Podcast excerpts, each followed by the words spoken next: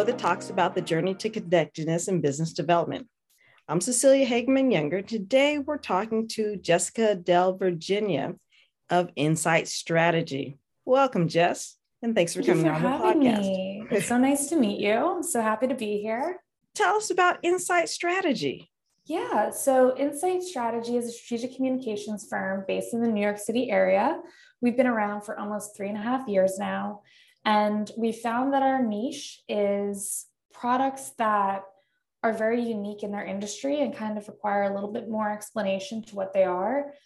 But once people get it, then it's a really successful product that everyone wants to know more about. So um, I'm really blessed to work with these incredible smaller companies that are coming up with a brilliant, unique idea and getting their stories out there is so rewarding. How did you find your niche? Happened on its own. Um, when I first started, you know, I was kind of taking any clients that I could because you know, when you're starting a business, you don't say no to anything, right? Mm-hmm. Um, but then over time, you know, one led to another from referrals, from meeting people that are like, oh, well, you're working with them, you should talk to this company. And it just kind of snowballed into clients that are doing something unique. I, I, I couldn't have designed it better myself if I had tried, but it just kind of came to the point where that all fell together really, really nicely. So no, and it's really nice when when things do come together like that because it, it's natural, it's organic. When people are coming to you for uh, for your services instead of you going out and finding people. But how mm-hmm. did you first um, get your referrals? Yeah, so it was really, really exciting. So, a little bit of backstory I was working at boutique firms in New York City for years, um, since before college and during college and after. And um, I went to NYU in the city, which made it really easy to kind of expose myself to the business world here. And I was working in a small firm and I wanted to shift jobs. And while I was, you know, searching, one of my best friends from high school said, Hey, one of my friends from college is starting a company and she doesn't have a lot of funding, but she needs help with PR. Is that something that you might want to help her with? and I said, sure, you know, I can do this as, as a side gig until I find another job that I want to be at. And um, I just started working with her. And then I mentioned to another friend, I was like, hey, I got a freelance client. How cool is that? And he's like, well, I need PR for my company. Why didn't you tell me? And I was like, I don't know. I didn't think to. He goes, well, let's do it. So that was in November of 2018 mm-hmm. um, that I got my first one. December was the second one. And then I went into the new year and I said, all right, things seem like they're kind of growing. So let me just make an LLC to make sure that this is all separate from whatever real job I decide to get after this. So throughout January, I was applying for lots of different roles at big companies at Goldman Sachs and WeWork and Royal Bank of Canada. And they just weren't panning out. But in the meantime, I was working with these two brands and then a friend of a friend was like, Hey, I heard that you're working with them.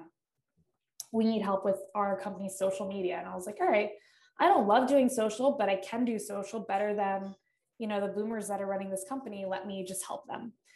And then that snowballed and it just kept snowballing. And by March, I had left the job that I was at in December. By March, I was making more than I was at my previous job. So nice. I kind of just said, all right, you know, I'm going to give myself six months and we'll take it from there. And all those opportunities with Goldman never panned out and all that never worked out. But it didn't work out because it wasn't supposed to work out. I I had always said to myself, you know, when I turn 30, I'm going to start my own PR firm. That was the plan from day one. And it happened seven years sooner, but it was still really, really exciting that, you know, I got the opportunity. The the imposter syndrome was hard at first because I was like, I am 23. I am, I don't know what I'm doing. And I went to, I started my business school program and I'm sitting there and um, I'm working with all these people in their 30s who are professionals. They've been working longer than I had.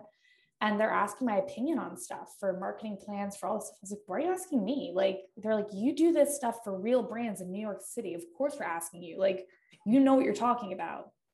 And that little kick of confidence really, really, really helped with the imposter syndrome. And I yeah. think that kind of helped catapult things. So I'm really grateful to my business school friends for that.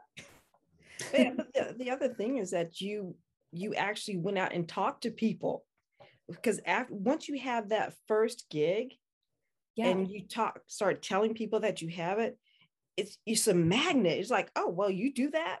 Because people yeah. don't really know. You have to actually really promote yourself. You're you're a product of your own business. Yeah. Yeah.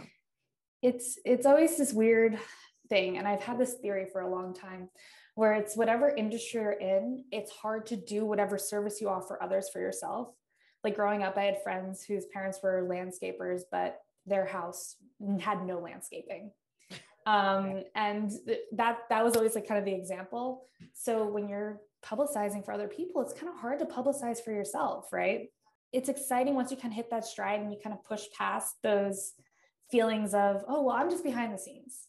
Kind yeah. of taking that step forward and saying no like i have something to offer and i want to share it with people. So shifting that mindset was really important but once you do it it's so rewarding no, I like what you said about um, the whole shift in the mindset. It's like I have mm-hmm. something to offer, and yeah. people will want it, but it's really getting out there and promoting yourself. And, how do you promote yourself? You said that you did a lot by snowballing and referrals, mm-hmm. but any other ways that you promote yourself? Yeah. So, I mean, snowballing referrals has been the biggest one. Um, networking is so, so important. Oh my gosh. I can't even tell you how many calls I've taken over the pandemic. So the last two years, there were no mixers, there were no events mm-hmm. to attend where you can meet people that are in need of your services, right? And I have been using Lunch Club, and this is a free plug for Lunch Club because it is truly one of the best tools I have ever had at my disposal as a business owner. So Lunch Club, you log in, you tell them, okay, I'm free Tuesday at two, and they'll match you with a random person really? that you could say you could say okay i'm i have a startup i'm looking for investors so the ai will match you with someone that might know someone in that realm uh-huh. for the most part it's pretty random um, and i took i started in july 2020 so it's been what a year and a half a little mm-hmm. bit more or less and i've taken one call every week for the last year and a half so that's wow. 70 80 calls uh-huh. in weeks where i would have been locked in my apartment or locked in my home or crappy weather you don't want to go outside you don't want to mm-hmm. go to a mixer. You don't want to introduce yourself a thousand times to strangers over a glass of wine. You have 45 minutes on your calendar every week. And you turn around and say, okay, what are we going to talk about today? And it could be about anything. And some of the best conversations come from, you know, this perfect example. I met this woman we had nothing to help each other with in business, but we enjoyed each other's company. So we sat on the call for an hour and we were just chatting. And it was just nice to have someone to talk to when the world was closed. And she goes, You know what? You remind me of this other guy that I met on Lunch Club. You guys should meet. And I was like, Okay. So she connected us. We had a call. And he goes, and I had mentioned to him that I had written a children's book. Um, and he goes, Well, I just met this other author. Um, let me connect you with him. So he connected me with this other author. And the author was like, Oh, your book is so cute because it was a lot about the little owl that got stuck in the Rockefeller tree a couple of years ago, at Christmas time. Um, Rocky's Road to the Big City, shameless plug. um, but we, it was my best friend was the illustrator. We were really excited about it. We had sold it on Amazon. We did the whole Amazon publishing, but we wanted a real publisher. So um, this guy that I met through a connection of a connection of a connection connect me with his publisher, uh, with his publisher, and we now have a book deal to revise the book and to get it out there and to have like a real thing. Wow. But that was all because I spent an hour on the phone with this woman who we had nothing to help each other with in business.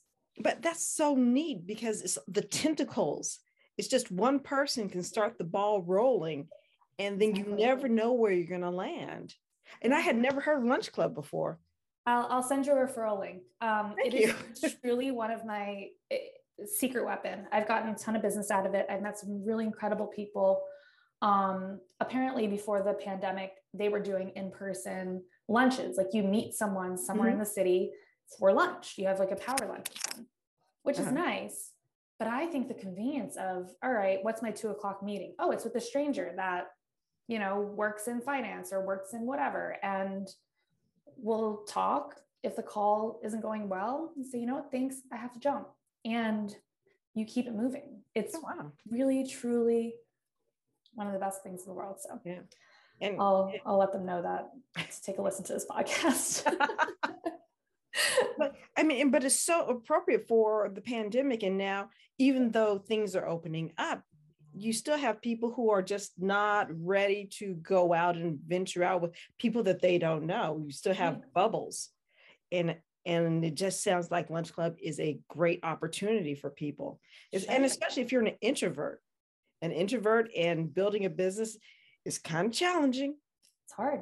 because you can talk yourself out of going to network events so quickly. Because I know I have. It's Yeah. it's hard because also when you're in you always have to be on and then you're talking to people and then you don't know how to make the exit if you don't want to talk to that person anymore. And it's just or it's you don't know how to approach the person.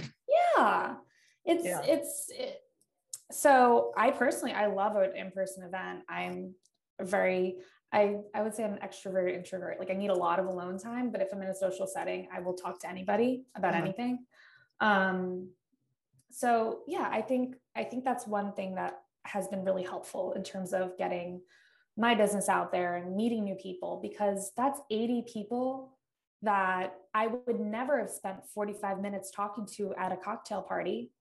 That's invaluable. Like there's just so many opportunities. You never know where it's mm-hmm. going to go. So Yeah. It's, it's almost like golf. You have Yeah. five hours with these three other people that you may or may not know, but sure. you have to talk. If not, it's going to be a lonely five hour, three to five hours. you know it's funny because i wanted to take up golf. Um i for this exact reason right? You are Mhm. matched with people. You meet people. Um i went i was out in california for work in january and i made my way down to palm springs. And i was like if i'm going to take golf lessons anywhere it has to be palm springs. So i took it and after two hours at the driving range i messed up my elbow and my shoulder so bad. I was like you know what I think I'm better off just sticking to lunch club right now. zero movement, zero effort, easy.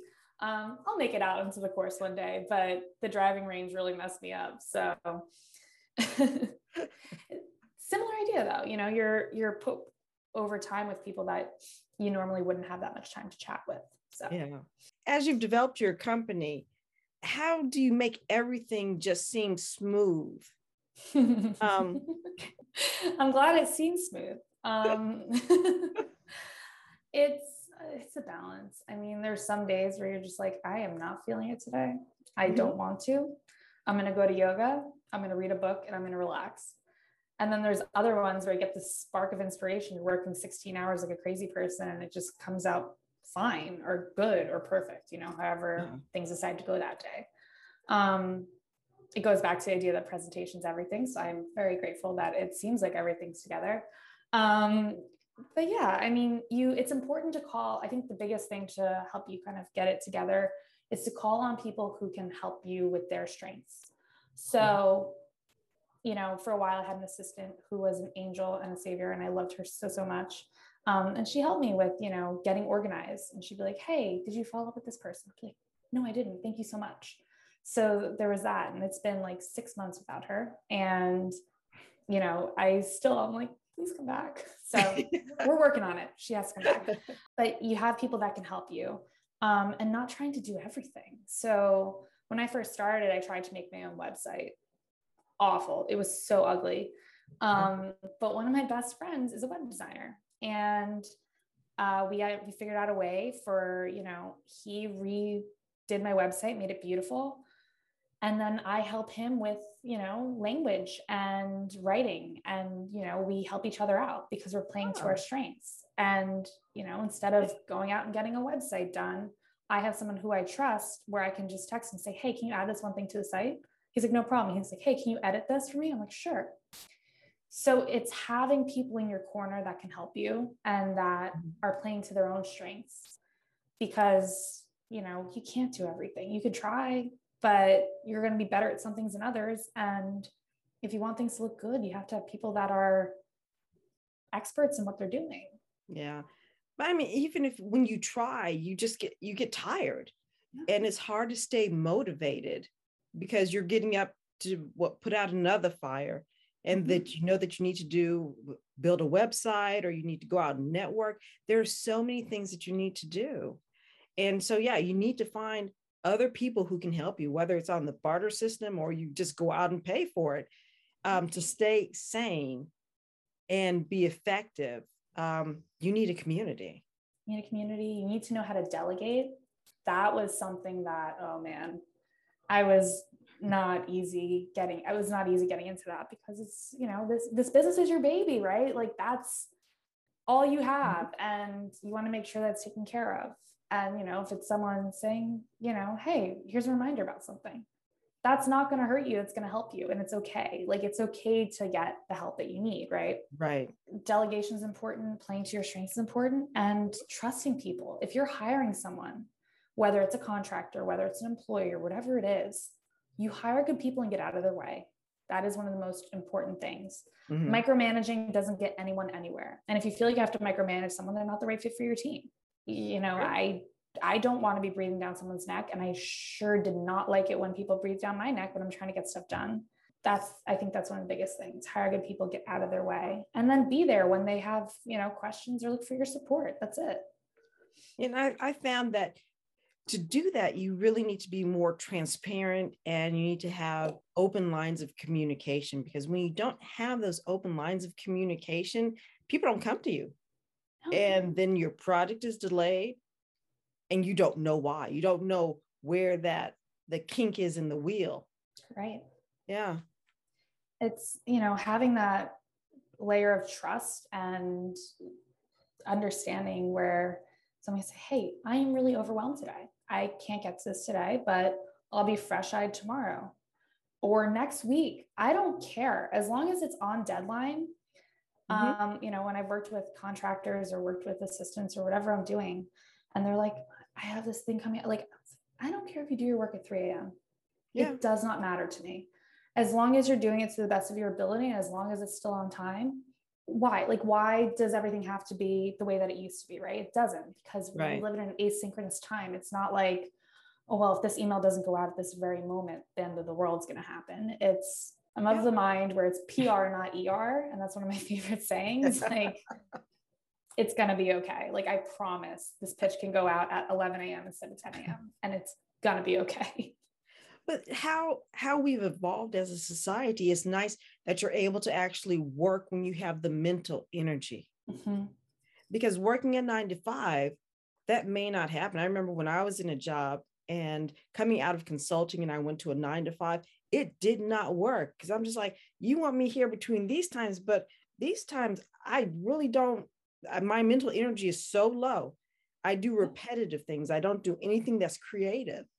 And so it wasn't a good fit for me um, and i had to go back out and go into consulting. But if i can work when when i'm more creative the product is just so much better so much better yeah i got a random spark of inspiration the other night at like 11 o'clock i was about to close my i was watching netflix and i was like ah, this this is nagging at me i need to write it down and then that turned into like an hour of work at 11 o'clock at night because yeah. I was awake enough and I read it back in the morning. I was like, wow, I don't think I could do this right now. like, yes. I couldn't get the same thought process down because there was no one bombarding my inbox with emails. Mm-hmm. There was no, there was no distractions. It was 11 o'clock at night. The world was asleep and I could think. And it was really, really nice. Yeah. Um, I got the best experience of that this summer. I spent the summer working remote um, in Italy. Nice. And um, I would wake up, well, it was a little bit of time, but it was, I would wake up at seven and I would work from seven to 10. I would do my writing because the US was asleep. And then um, from like 10 to four, I could explore the city I was in.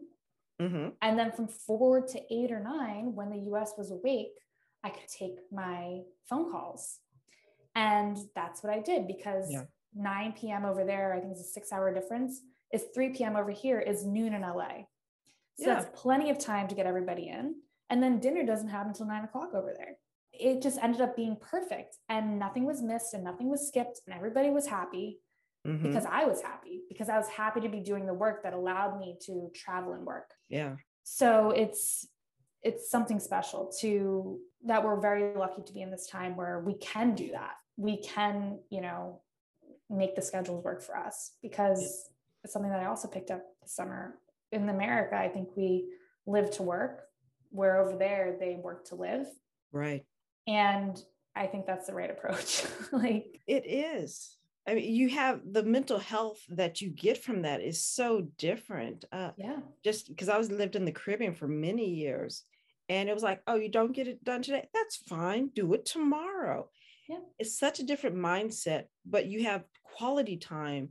You have time for your family, your friends, for you, and you don't feel guilty about taking it. Yeah. Exactly. I think in America, we've become so dependent on um, working and well one we always have to show that we're productive so that we don't lose our jobs right. but also many people are in a position that they have to work more and more because to afford anything yeah Especially and so now. we've we've lost so much connectedness with family and friends because we're always out there working um, i remember um, one one of my friends he just said, Oh, I can't take a vacation because if I take a vacation, they may find somebody else. It's no way to live. really is no any way to live. And to motivation for you to get up and go and do something is is just how are you motivated? Just to get up and do whatever you have to do every day. Because as as an entrepreneur, it's challenging. It's challenging, but also like like I just said, you know, I think coming from a place of gratitude is so important I am so grateful that I haven't had to walk into an office for the last three and a half years, or I wasn't feeling nervous when I had to come home from an office for two years because the offices were closed and wondering how I was going to do my job. I like the freedom. I enjoy this. And in order for me to keep enjoying this, the work has to get done. Otherwise, it's going to go away. Otherwise, I have to go get a regular job, and I don't want to do that. So it's it's a motivation. Oh it's not dissimilar from you know well if i if i don't show up then i'm going to lose it. It's a matter of i enjoy it because it affords me the opportunities that i have. So that um, taking it from that place of gratitude again with mindset shift right? You want to be enjoying what you do. And there's some days that are hard. Some days you're pitching all these reporters and you're doing all this and it's tedious. But then then the media hit comes through and the client's happy and everyone's happy or the event goes off perfectly and then you're you're just thinking like wow i made this happen and this is really really really cool and i want to do this again. And then once you get that then it's like a snowball again with the snowballing. It keeps moving. Once you have that momentum it's kind of hard to stop and you enjoy it a lot more yeah. I mean your passion really shows through but and i also, also like the how you describe the cyclical nature of it. Your passion doesn't really leave but your products they come to an end so that you can go forward and that continue that helps motivate you just to continue. Sometimes you just don't have that maybe closure of one part and it lingers on and then your passion can wane and so it's it's it's just it's a delicate balance of really keeping motivated. So you're getting up that next day to do something. Right. Yeah.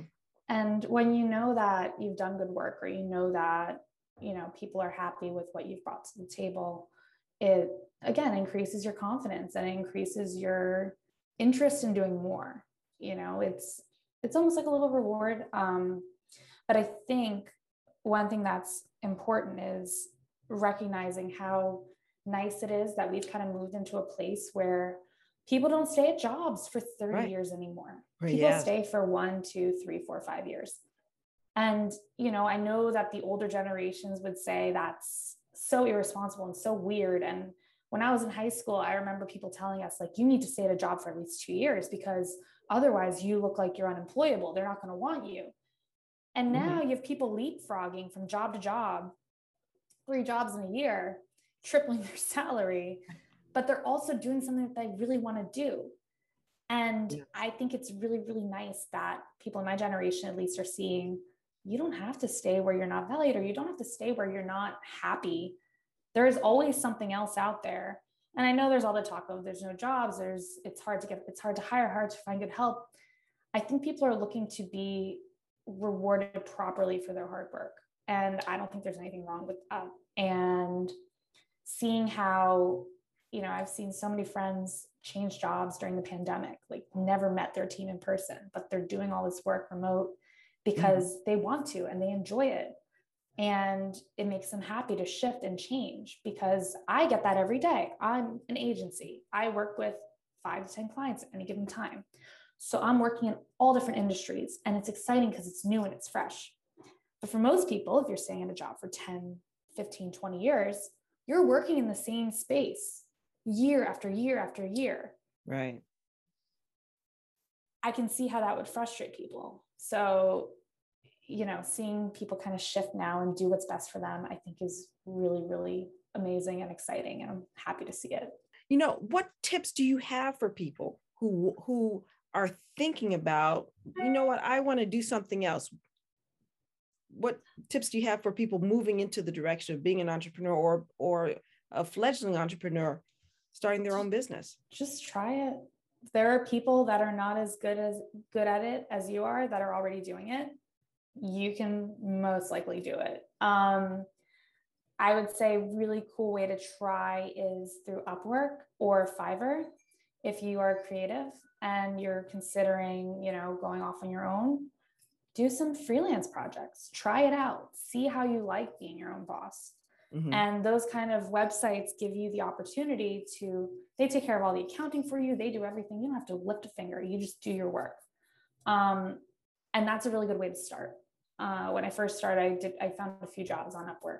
Um, but now it's for what I'm doing, it's a little bit, um, they're looking for like smaller projects, whereas mm-hmm. I'm looking for longer term contracts. So I would check that out. Um, also talk to friends and family see what they might need. I know we had said like, okay, you don't really want to work so much with keeping it inside the family with whatever you're doing mm-hmm. when we chatted before this call. Um, but they might know people that would say, you know what, hey, like my friend owns this restaurant and their social media is so bad, you know, they would need a hand with that anytime right. now, right?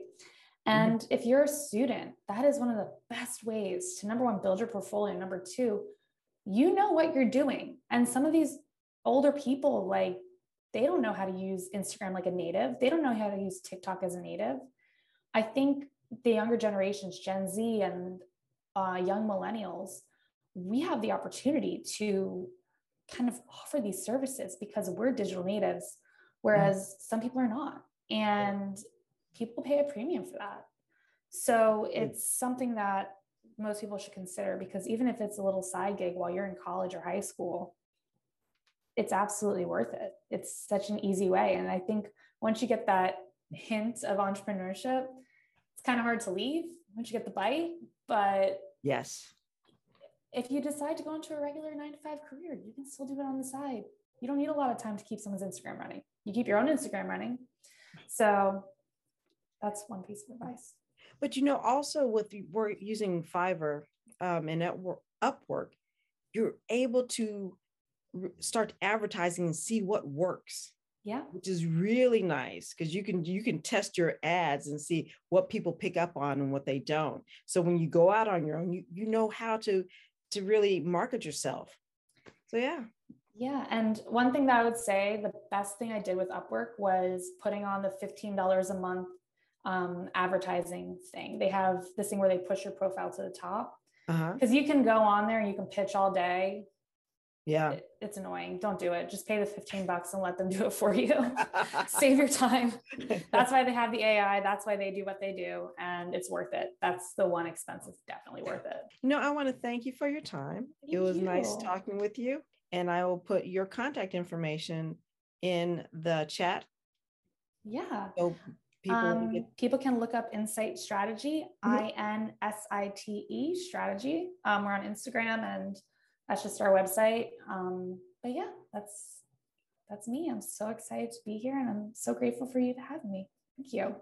Well, thank you. I think you you gave. I, I love the way you described how you got into the business, but also your suggestions um, for people who are looking to move to doing their own things. They were wonderful. Thank you very much. Thank you. And I want to thank everyone for listening and being part of Being Bold. I love to hear from you. So feel free to uh, email me at Cecilia at beingboldanddriven.com. Until next time.